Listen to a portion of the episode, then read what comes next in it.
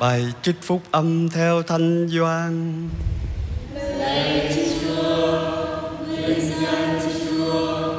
Khi ấy Chúa Giêsu phán cùng các môn đề rằng đây là lệnh truyền của Thầy, các con hãy yêu mến nhau như Thầy đã yêu mến các con. Không có tình yêu nào lớn hơn tình yêu của người thí mạng vì bạn hữu mình. Các con là bạn hữu của Thầy, nếu các con thi hành những điều Thầy truyền, Thầy không còn gọi các con là tôi tớ, vì tôi tớ không biết việc chủ làm. Thầy gọi các con là bạn hữu, vì tất cả những gì Thầy đã nghe biết nơi cha Thầy, thì Thầy đã cho các con biết. Không phải các con đã chọn Thầy, nhưng chính Thầy đã chọn các con và đã cắt đặt để các con đi và mang lại hoa trái và để hoa trái các con tồn tại.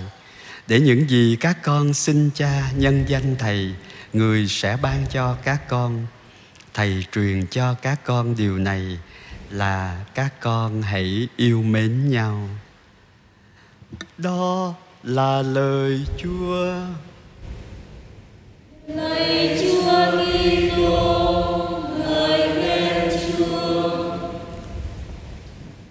Khi hỏi các ờ, sinh viên công giáo đâu là điểm độc đáo của đạo công giáo chúng ta, rất nhiều người ờ, mạnh mẽ trả lời nhanh là yêu thương. Thế nhưng, thưa anh chị em, ăn ngay ở lành, tứ hải giai huynh lệ, đạo nào cũng có dạy người ta yêu thương hết. Vậy thì đâu là điểm độc đáo của đạo công giáo chúng ta. Không chỉ yêu thương. Nếu chỉ yêu thương thôi thì không cần vào đạo công giáo. Chúng tôi cũng đã thực hành yêu thương này từ lâu rồi. Lời chúa hôm nay cho chúng ta thấy cái điểm đó là yêu thương nhau như thầy đã yêu thương các con.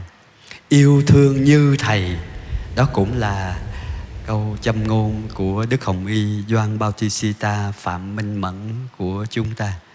Và yêu thương như thầy ở đây, thầy nói là thầy không gọi các con là tôi tớ, mà là bạn hữu.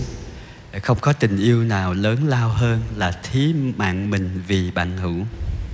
Trong việc này thì những người bạn đời, những đôi vợ chồng hiểu rõ cái điều này hơn ai là họ à, hy sinh trao cho nhau cuộc đời và họ à, san sẻ cái trách nhiệm ở trong cái gia đình cho nhau và cả cha mẹ cũng đảm nhận cái trách nhiệm chăm sóc con cái là và những ai mà Chúa đã giao cho họ.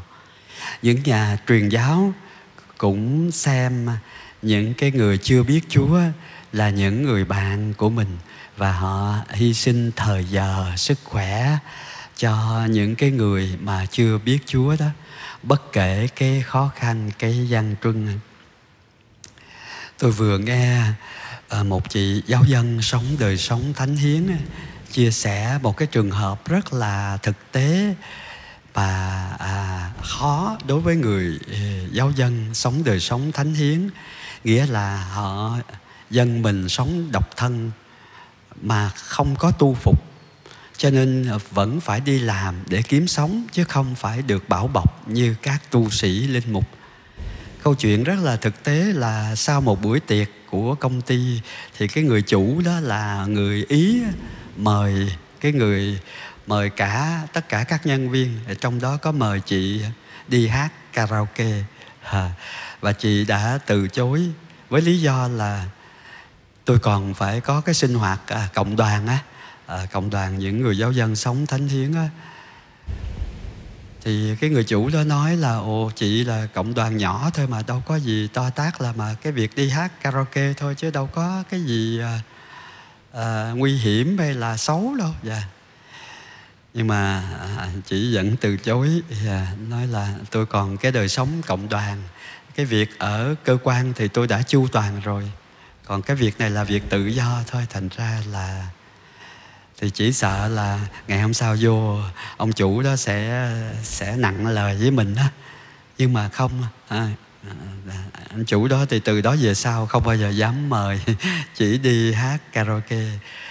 Thì các tu sĩ mới thấy là đó cái người cái người giáo dân sống đời sống thánh hiến vẫn phải đi làm ở giữa mọi người và khó ở cái chỗ đó. Tại vì họ không có tu phục như là linh mục tu sĩ ra họ được mời chia sẻ hay tham gia mọi cái việc khác như những người sống ở đời thường thôi. Nhưng mà có những khi phải dám nói không à, ngay cả với chủ của mình để mà à, trung tính với cái đời sống cái chọn lựa cái lý tưởng sống của mình. Chúa Giêsu đã sống như một người bạn lớn của tất cả chúng ta.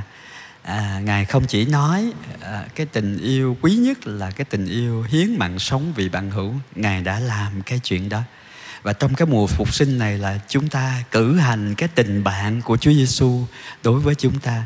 Một người bạn đã dám chết à, cho tất cả bạn hữu của mình. Có điều ngài không có chết luôn, ngài đã sống lại. Và đó là lý do mà chúng ta hội tụ ở đây để cử hành cái mầu nhiệm phục sinh đó. Chúa Giêsu mời gọi à, chúng ta à, xác tính là không phải Chúa chọn chúng ta làm Kitô, không phải chúng ta tự chọn chúng ta ra đời. Rất nhiều người trong chúng ta đã là Kitô hữu trừ một số người đặc biệt. Chúng ta ở trong cái số thiểu số 6,7 đến 7% người Việt Nam theo đạo ở tại quê hương chúng ta. Và trên thế giới chúng ta chỉ là một hơn một tỷ ba người ở trên 8 tỷ người như vậy chúng ta ở trong một cái số ít mà được Chúa chọn à, làm bạn hữu với Chúa Giêsu. Chúng ta có hãnh diện vì được làm bạn của Chúa Giêsu hay là được có Chúa Giêsu là bạn hay không? Và giữa chúng ta với Chúa Giêsu đôi khi ổn ha, nhưng mà đôi khi giữa chúng ta với nhau thì chưa được cái tình bạn đó. Giữa vợ chồng là những người bạn đời với nhau đôi khi cũng có những cái hụt hạt những cái trục trặc. Nhưng mà rồi họ vượt qua. Nếu mà chúng ta đều nhìn nhau như là những người bạn của cùng một người bạn ừ, là Chúa Giêsu có lẽ chúng ta sẽ tương nhượng nhau, chúng ta sẽ bao dung với nhau vì chúng ta có chung một cái người bạn lớn. Và cái điều khó không phải là yêu thương nhau, cái điều khó là yêu thương như thầy yêu thương yêu thương để cúi mình xuống rửa chân cho người kia. Yêu thương để gánh vác cái trách nhiệm của cái người bạn của mình. Và trong đó có cái chuyện lắng nghe nhau. Đôi khi có những chuyện mình là giữa vợ chồng, cha mẹ, con cái không nói với nhau được, không chia sẻ với nhau được. Nhưng mà với người bạn à, chúng ta có thể à, bày tỏ hết cái tâm tư, cái cái cảm giác của chúng ta những lúc vui cũng như những cái lúc buồn. Và có những chuyện khó nói nhưng mà chúng ta có thể nói với người bạn, nhất là người bạn đó là Chúa Giêsu cái khó là Chúa không nói gì lại với mình hết. Và dạ, vô nhà chầu chim ngắm Chúa, nói với Chúa Chúa vẫn im lìm á. Nhưng mà đó là một sự im lặng tràn đầy. Đó là một sự hiện diện à, lắng nghe à, tôi bảo đảm với ông bà anh chị em chúng ta sẽ tìm được bình an khi đến với Chúa Giêsu thánh thể khi à, lặng nghe lời của Chúa hôm nay. Nói chung là như vậy á nhưng mà lời Chúa hôm nay nói riêng với tôi cái điều gì trong hoàn cảnh hiện tại của tôi. Giống như hôm nay tôi mang hai cái tâm trạng à, của gia đình của một người à, được à, bình phục à, tạ ơn. Nhưng mà cũng đó mang cái à, tâm trạng à, đau khổ của một người biết mình bệnh ung thư. Và nhờ chúng ta cầu nguyện. Tối hôm qua khi dự cái healing night thì tôi cũng gặp một cái người vợ. Dạ, nói nhờ cầu nguyện con dạ, chăm sóc cho chồng con nhiều năm nay.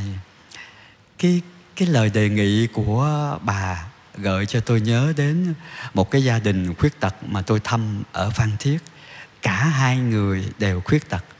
Mà cái người chồng khuyết tật đó lại chăm sóc cho cái người bạn đời của mình từ A đến Z vệ sinh tắm rửa cơm nước à, à tôi cảm phục cái tình yêu ờ, vị tha à, hiến mình vì người khác à, tất nhiên đó là người vợ của anh ta nhưng mà cái hoàn cảnh của hai người này đều là khuyết tật hết.